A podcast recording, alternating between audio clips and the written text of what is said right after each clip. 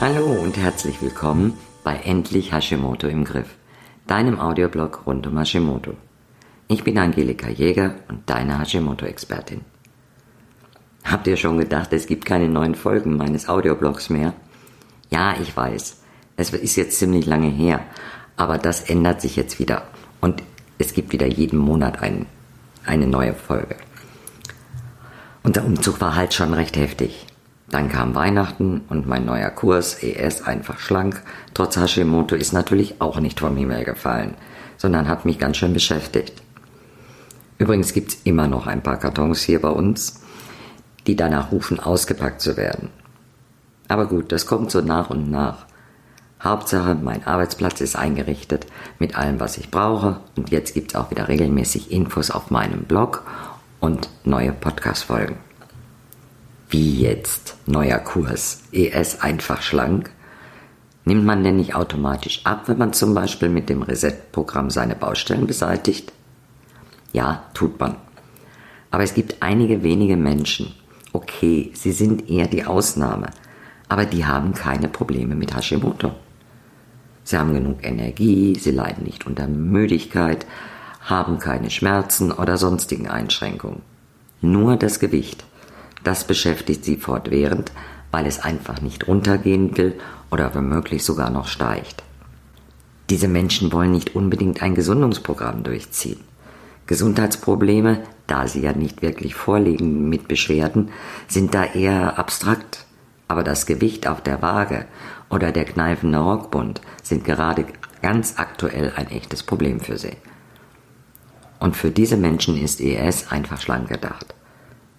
Das Programm verbindet die Kraft der bioaktiven Verbindungen in Lebensmitteln, ich sagte auch gerne Foodpharmakologie oder Lebensmittelmedizin, mit der Power ätherischer Öle so miteinander, dass es sehr viel leichter wird abzunehmen als mit den gefürchteten Jojo-Diäten. Außerdem bist du bei ES immer satt und das ist schon die halbe Miete, wenn du abnehmen willst. Hungern ist ja bekanntlich der schlechteste Weg, wie du bei mir sicher schon oft gelesen und gehört hast. Das Programm kann aber auch ein guter Einstieg sein, wenn dich dein Gewicht momentan am stärksten belastet, du aber auch dein Hashimoto langfristig in den Griff bekommen willst. Die Kombination der bioaktiven Verbindungen in Lebensmitteln mit der Power ätherischer Öle, tägliche Routinen und einem Bewegungsprogramm, was dich nicht mehr Zeit und Energie kostet als unbedingt nötig, kann eine super Vorbereitung für eine Fortsetzung mit zum Beispiel dem Reset-Konzept sein. Denn in diesem Programm findet auch eine sanfte Entgiftung statt, eine Darmunterstützung und die Minderung von Stress. Alles Dinge, die uns bei Hashimoto grundsätzlich helfen, die Beschwerden loszuwerden. Zudem motiviert der Erfolg in diesem Programm auch dazu, noch mehr Verbesserungen erreichen zu wollen. Apropos Stress. Davon hatte ich ja bei unserem Umzug nun wirklich genug.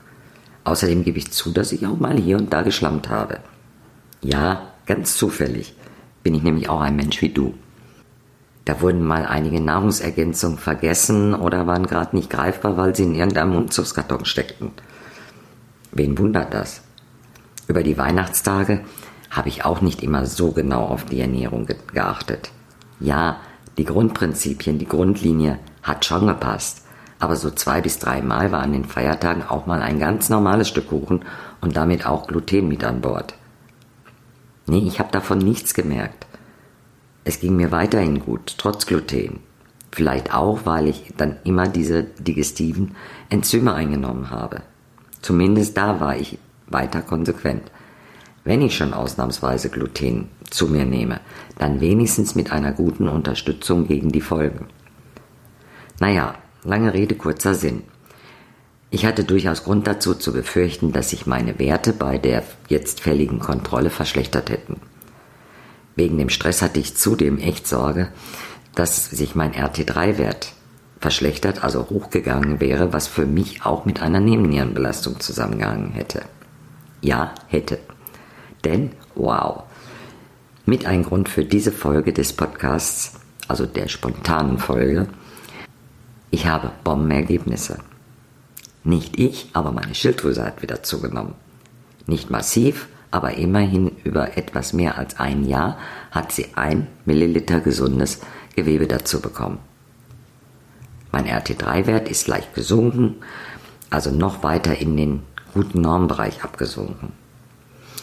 Bei den freien Werten hervorragend liegen beide dicht beieinander und im oberen Drittel, also um die 80 Prozent im Wohlfühlbereich. Und meine Antikörper sinken auch ständig weiter und verhalten sich auch mucksmäuschenstill. Boah, ich war stolz wie Oskar, als mein dann meinte, sie sind ein Phänomen. Das habe ich ja noch nie bei jemandem mit Hashimoto so gesehen. Ich weiß ja nicht genau, was sie so alles machen, aber es sieht verdammt richtig aus. Aber wie geht das nun wirklich? Wie wird man geheilt? Stopp, nämlich gar nicht. Ich bin gesund, habe Top-Werte, habe Energie, bin nicht müde und lebe glücklich und zufrieden mit meinem Mitbewohner zusammen. Aber ich bin nicht geheilt. Ich bin in Remission und zwar dauerhaft. Aber Hashimoto habe ich natürlich trotzdem noch. Heilung bedeutet für mich einen Zustand zu erreichen, als wäre man niemals krank gewesen. Die Erkrankung ist geheilt und kommt auch dann nicht zurück, wenn man die Dinge unterlässt, die, die vorher zur Heilung beigetragen haben. Das ist bei Hashimoto und jeder anderen Autoimmunerkrankung aber nicht möglich. Die Autoimmunerkrankung bleibt. Sie schläft vielleicht und belastet dich nie mehr wieder. Die Gefahr der Rückkehr ist aber immer gegeben und besonders dann, wenn du zu alten Gewohnheiten und falscher Ernährung zurückkehrst. Jeder, wirklich jeder, der etwas anderes behauptet, hat entweder keine Ahnung von Autoimmunerkrankungen oder handelt schlicht unseriös. Ha, erwischt. Unseriös, wenig hilfreich, teilweise fragwürdig, bis hin zu zwecklos oder sogar gefährlich. Mein Lieblingsthema, wenn es um Hashimoto geht. Mir sträuben sich manchmal wirklich die Nackenhaare, was sich da so alles im Netz herumtreibt und was teil, zum Teil von sogenannten Experten empfohlen wird. Bevor ich dir die grundlegenden Dinge erzähle, die mir geholfen haben, mich heute so gesund zu fühlen, wie ich mich fühle und auch mal Ausrutscher gut wegstecken zu können, erzähle ich dir erstmal, was dir nicht helfen wird. Du kannst das machen, aber es wäre klüger, es zu lassen. Wir fangen mal harmlos an und gucken mal zuerst auf Hokuspokus. Sei ehrlich, wenn dir jemand erzählt, du sollst in einer Vollmondnacht dreimal nackt um ein Zelt laufen, in dem heiliges Räucherzeug im offenen Feuer verbrannt wird, dann würdest du gleich denken, was ein Blödsinn. Aber es gibt viele Menschen, die einem selbsternannten medizinischen Medium nachlaufen, wie Motten im Licht.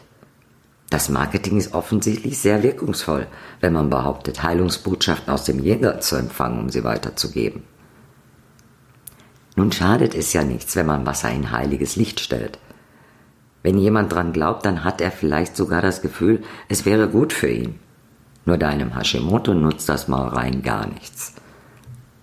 Kritischer wird es dann, wenn große Obstmengen als die ultimative Ernährung angepriesen werden, während sie eher für eine Blutzuckerachterbahn mit allen ihren Folgen für die Nebennieren und die Energie sorgen. Aber der Hammer ist dann Selleriesaft mögen Gesunde ihn trinken, bei Hashimoto ist er nicht hilfreich. Sellerie ist sehr häufig stark mit Pestiziden belastet. Darüber hinaus zählt Sellerie zu den stark oxalathaltigen Lebensmitteln. Viele Menschen mit Hashimoto verfügen aber über eine Oxalat-Sensitivität und bekommen durch Oxalat richtig Probleme.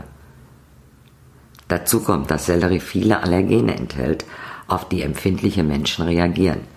Du hast bestimmt schon mal auf Zutatenlisten von Lebensmitteln den Hinweis gelesen, kann Spuren von Senf, Nüssen und eben sehr oft steht da auch Sellerie enthalten. Das steht da nicht, weil Sellerie unkritisch wäre, sondern weil Menschen darauf reagieren können. Dass Sellerie so viel Oxalat enthält, habe ich auch erst festgestellt, als ich nach den Ursachen von Gelenkbeschwerden, Schmerzen im Körper, erneuter Darmdurchlässigkeit meiner Kunden geforscht und recherchiert habe, die fatalerweise den Selleriesaft für eine gute Idee gehalten haben. Eine Kundin hatte fast Remission erreicht und ist dadurch wieder um Monate zurückgeworfen worden. Mal Sellerie zu essen ist kein Problem, genau wie Spinat oder Rhabarber. Wenn oxalathaltige Lebensmittel wie zum Beispiel Spinat oder Rhabarber gekocht werden, vermindert sich die Oxalsäure auch erheblich. Aber Saft ist immer sehr konzentriert und dieser ist roh. Dieser Saft ist also eine riesen Oxalatbombe mit einer gehörigen Portion Allergenen und wenn du Pech hast auch noch Pestiziden. Dazu kommt, dass Oxalat Mineralstoffe an sich bindet und so für einen waschechten Mineralienmangel sorgt. Aber bestimmt kann man das dann mit Wasser, das man in heiliges Licht gestellt hat, wieder beheben. Sorry, aber diese Ironie muss jetzt einfach sein. Du findest beim Download dieses Skripts der Folge auch einen Download für einen Oxalat-Leitfaden, den du für dich anschauen und möglicherweise auch nutzen kannst. Warum kann so ein Guru trotzdem zuerst Erfolge verzeichnen? Auch das ist recht einfach erklärt. Viele Menschen mit Hashimoto haben keine Ahnung, wie groß der Einfluss der Ernährung auf ihre Erkrankung ist. Fangen sie dann an, sich durch so einen Schinken zu arbeiten, lassen sie durchaus einige Trigger wie Gluten und Milchprodukte aus, was gerade zu Beginn, wenn man sie weglässt, auch zu Verbesserungen führt. Sich aber dauerhaft mit hohen Obstmengen und Selleriesaft zu ernähren, ist definitiv keine gute Idee. Nochmal, ich habe niemals Selleriesaft getrunken und bin dauerhaft im Stillstand mit meinem Hashimoto. Ebenfalls fragwürdig sind die tollen Ernährungstipps einer anderen Expertin. TCM, traditionelle chinesische Medizin, ist fraglos gut. Es ist ein tolles Tool. Auch die Zuordnung von kalt und warm zu bestimmten Zeiten aufgenommen kann durchaus sinnvoll sein. Ist nicht mein Thema, aber deshalb trotzdem gut. Aber vor diesem Hintergrund dann mit Soja, jawohl, Soja zu hantieren, geht gar nicht. Es spielt keine Rolle, ob Soja fermentiert wurde oder sonst was damit angestellt wurde. Das Schlimmste an einer Sojasauce ist nicht der mögliche geringe Gehalt an Gluten, sondern das Soja selbst. Ein Ernährungsplan mit Miso, das ist Soja. Und diversen Soßen, die Soja enthalten, sind Gift für deine Schilddrüse. Genauso wird Getreidebrei empfohlen und behauptet, Dinkel wäre glutenfrei. Es gibt kein glutenfreies Getreide. Selbst Hafer ent enthält Spuren davon. Dinkel hat zwar weniger Gluten als Weizen, aber trotzdem ist Gluten enthalten. Ich habe mal bei einem Bäcker gearbeitet, der reines Dinkelbrot gebacken hat. Er hat es auch für Allergiker ausgezeichnet, weil viele Allergiker Dinkelbrot recht gut vertragen. Aber selbst der hat nie behauptet, Dinkelbrot wäre glutenfrei. Da hätte er mit der Lebensmittelaufsicht oder von der Konkurrenz auch mächtig Probleme bekommen. Aber eine Ernährungsexpertin kann das behaupten. Das macht übrigens die empfohlenen Pseudogetreide auch nicht zur ersten Wahl. Denn allen Getreiden, einschließlich Reis, ist gemeinsam, dass sie Antinährstoffe enthalten, die Mineralien an sich binden und Mineralstoffmangel ist dann vorprogrammiert. Es macht mich jedes Mal unglaublich wütend, wenn ich dann Newsletter erhalte, die solche hanebüchenden Tipps enthalten.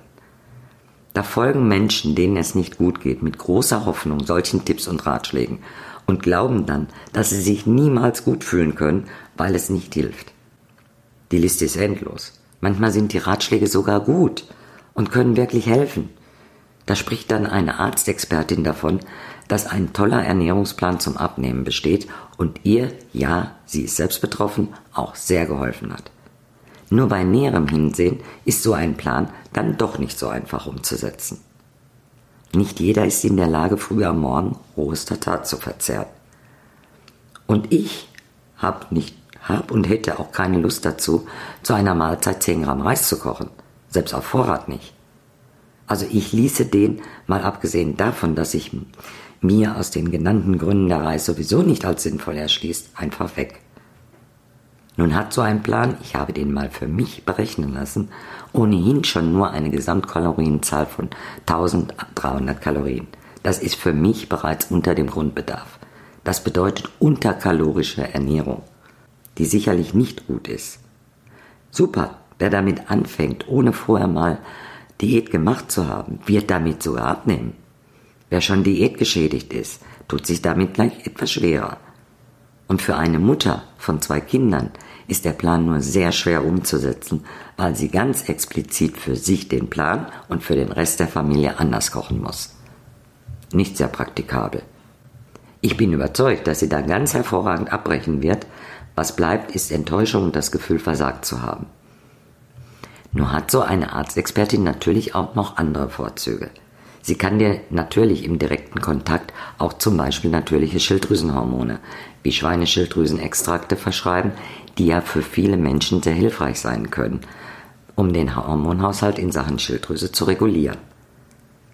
Zusammen mit dem Rezept und vielleicht 30 Minuten persönlichem Beratungsgespräch bist du dann aber gern mal schlappe 260 Euro los und hast ein Privatrezept für nochmal knapp 100 Euro. Dein Arzt könnte dir das aber auf Kassenrezept verordnen. Meiner tut das nämlich auch. Dennoch bist du dort natürlich besser aufgehoben als beim medizinischen Medium. Eine neue Art, um dich mit vielen Infos zu Hashimoto zu versorgen, sind die ganzen Online-Kongresse, die zunächst kostenlos sind und die du dann zur Dauernutzung kaufen kannst. Sie zu kaufen macht natürlich Sinn, denn erfahrungsgemäß schaut sich niemand alle Videos in der vorgegebenen Zeit an – Beruf und Familie sind ja schließlich auch noch da und so verpasst du natürlich einiges, was du dann ja im gekauften Kongresspaket nachholen kannst. Also ganz ehrlich, ich habe zwei solcher Kongresspakete und ich habe seit dem Kauf nie wieder hineingeschaut. Ich kann ja jederzeit, wenn ich will und Zeit habe. Und damit am St. Nimmerleinstag, denn ich habe nie Zeit. Ganz toll aber fand ich letztens eine Nachricht von einer guten Bekannten aus meinem Hashimoto-Netzwerk. Sie hat sich mehrfach die Zeit genommen, in der kostenlosen Zeit die Videos anzuschauen. Ihr Kommentar spricht, wie ich finde, Bände. Also mal Originalton. Ich kann nicht alles ansehen, was, aber was ich gesehen habe, war viel Information. Nur was fange ich damit an? Um zu erfahren, wie ich das alles für mich am besten umsetze, muss ich dann ja noch jemanden suchen, der mich dabei unterstützt. Oder einen der Experten buchen und die sind gerade nicht billig dann nutzt mir das Kongresspaket auch nicht viel. Sind dann noch mehr Informationen, für deren Umsetzung ich mir Hilfe suchen muss. Ja, Leute, das ist der Knackpunkt. Wenn du alles direkt und gleich umsetzt, dann wirst du nicht wissen, welche Maßnahme nun wirklich zu einer möglichen Verbesserung geführt hat. Ist aber umgekehrt genauso. Du weißt dann auch nicht, welche Maßnahme dazu geführt hat, dass es zu einer Verschlechterung kam. Manche Dinge sind auch einfach gerade jetzt nicht sinnvoll. Bestes Beispiel dafür ist Jod. Ja, wir brauchen Jod. Das hat man lange Zeit bei Hashimoto ignoriert. Es hieß sogar im Gegenteil, Jod sei schädlich für Hashimoto und man sollte es unbedingt meiden. Dadurch haben manche durchaus auch Jodmangel bekommen. Ja, wir brauchen auch Jod. Aber wenn du jetzt Jod einnimmst und du hast gerade einen Autoimmunangriff, eine entzündete Schilddrüse, dann ist eine an sich gute und richtige Maßnahme für dich richtig, richtig falsch. Du hast gehört, gelesen oder wie auch immer erfahren, dass Hashimoto auch eine Vergiftungserkrankung ist, bei der Toxine eine große Rolle spielen. Also ran an eine Detoxkur. Und peng, es geht dir nicht besser, sondern schlechter. Warum? Weil dir niemand gesagt hat, dass unsere Entgiftungswege schwächer sind und eine so heftige Detoxkur wie die meisten klassischen Entgiftungsprogramme dein System überfordern. Selbst die Arztexpertin empfiehlt massiv Chlorella einzunehmen, ignoriert die geschwächten Entgiftungswege und dann fragt mich meine Kundin, warum es ihr mit dieser Dosierung Chlorella nicht gut geht. Auflösung? Chlorella in der empfohlenen Dosis war viel zu viel für die gestörte Entgiftungsfunktion meiner Kundin. Okay, du kümmerst dich um deinen Darm und wunderst dich, dass du zwar Verbesserungen hast, aber trotzdem nicht wirklich gut vorankommst. Der Grund dafür ist, dass deine Leber nicht vorher sanft entgiftet wurde und so keine gute Vorarbeiterin für den Darm ist. Was ich sagen will, es gibt eine ganze Menge von richtigen und guten Maßnahmen bei Hashimoto. Es gibt auch jede Menge Informationen. Aber wenn du das Richtige zur falschen Zeit tust, hilft es dir nicht weiter. Bestenfalls ändert sich nichts. Im schlechtesten Fall verschlimmern sich manche Beschwerden sogar noch. Also gut, jetzt wisst ihr, was ihr zumindest skeptisch betrachten solltet. Aber ich habe ja gesagt, ich erzähle dir, was ich getan habe und um dort zu sein, wo ich heute bin. Ich hatte ja angeblich 2013 einen Burnout. Anfang 2014 war ich damit dann in einer Reha und hatte dort das echte Gefühl, nö, hier bin ich falsch. Mir haben dort nur drei Dinge wirklich gut getan. Qigong, Bogenschießen und tanzende Stöcke. Kurz, tanzende Stöcke hat eine Frau angeboten, die aus dem japanischen Stockkampf eine tänzerisch-spielerische Variante gemacht hat. Das war genial und es hat mir super gut gefallen, hat mir auch sehr geholfen. Ich habe erst später begriffen, warum mir diese drei Dinge so gut getan haben. Alle drei fordern Konzentration auf bestimmte Bewegungen. Da unser Gehirn sich aber nur auf eines konzentrieren kann, schalten andere Gedanken ab und das hilft uns runterzukommen, Gedankenpause von belastenden Gedanken zu bekommen und so auch Stress zu mindern. Das gleiche passiert übrigens auch bei Atemübungen. Indem du dich auf deinen Atem konzentrierst, kann dein Körper, dein Gehirn nichts anderes, als sich auf den Atem zu konzentrieren. Und damit haben alle anderen belastenden Gedanken Pause. Sehr gutes Tool. Die Zeit in der Reha habe ich genutzt und die Bibliothek der, Kli der Klinik studiert. Ich fand dort Bücher über Paleo-Ernährung und ketogene Ernährung und auch erste Hashimoto-Bücher, in denen es Hinweise gab, dass eine getreidefreie Ernährung wie Paleo bei Hashimoto helfen könnte. Ich habe damals angefangen, meine Ernährung auf Paleo umzustellen und erste Verbesserungen bemerkt. Dann erfuhr ich im Keto-Prinzip von Bruce Five erstmals vom Dennis-Wilson-Syndrom, einer Störung, die eine gute Umwandlung aus T4 aus L-Thyroxin in das aktive T3 deutlich stören kann. Messbar ist das mit dem RT3-Wert, von dem zu diesem Zeitpunkt auch mein Doc noch nichts wusste. Also wurde RT3 gemessen und als dann die Ergebnisse kamen, war er natürlich sehr hoch bei mir. Damit war klar, dass ich diese Störung habe. Und ich bekam dann Novotyral, ein Kombipräparat aus T4 und T3. Dieses T3 wirkt sofort, bleibt aber auch nicht lange im Körper. Ich vergesse nie den Tag, als ich es zum ersten Mal eingenommen habe. Früh eingenommen war ich gegen Mittag bereits ein anderer Mensch. Trübe Gedanken waren weg und ich spürte Energie. Ich brauchte dann auch nicht mehr die Dosis von L-Tyroxin erhöhen, was nämlich dann sinnlos ist, wenn man so eine Störung hat. Dann wird erhöht, erhöht, erhöht und besser fühlt man sich trotzdem nicht. Ich habe mich dann schrittweise weiter vorgearbeitet. Ich wollte ja nicht nur wissen, dass es mir besser geht, sondern ich wollte wissen, warum und wie die Verbesserung zustande kam und ob ich vielleicht noch mehr Einfluss haben kann. Ich wollte ran an meinen Darm, denn inzwischen wusste ich ja, dass meine frühere Ernährung viel Gluten enthielt und mein Darm wahrscheinlich durchlässig ist. Jo, ich habe dann auch mal falsch angefangen. Ketogene Ernährung gab mir zusammen mit Novotoral endlich meine Energie zurück. Ich fing an abzunehmen. Also alles super. Ja, nicht so ganz. Bei einem Stuhltest stellte sich heraus, dass ich eine mächtige Dysbalance der guten zu den schlechten Bakterien hatte. Ein Heilpraktiker erklärte mir dann, dass ich mit einer sehr langen ketogenen Phase auch die Darmflora verändere und etwas mehr Kohlenhydrate aus stärkehaltigem Gemüse die bessere Wahl sei. Von ihm erfuhr ich auch zum ersten Mal, dass die Leber so wichtig ist und eine sanfte Entgiftung mir besser helfen würde, meinen Darm in Ordnung zu bringen, als mich nur um den Darm zu kümmern.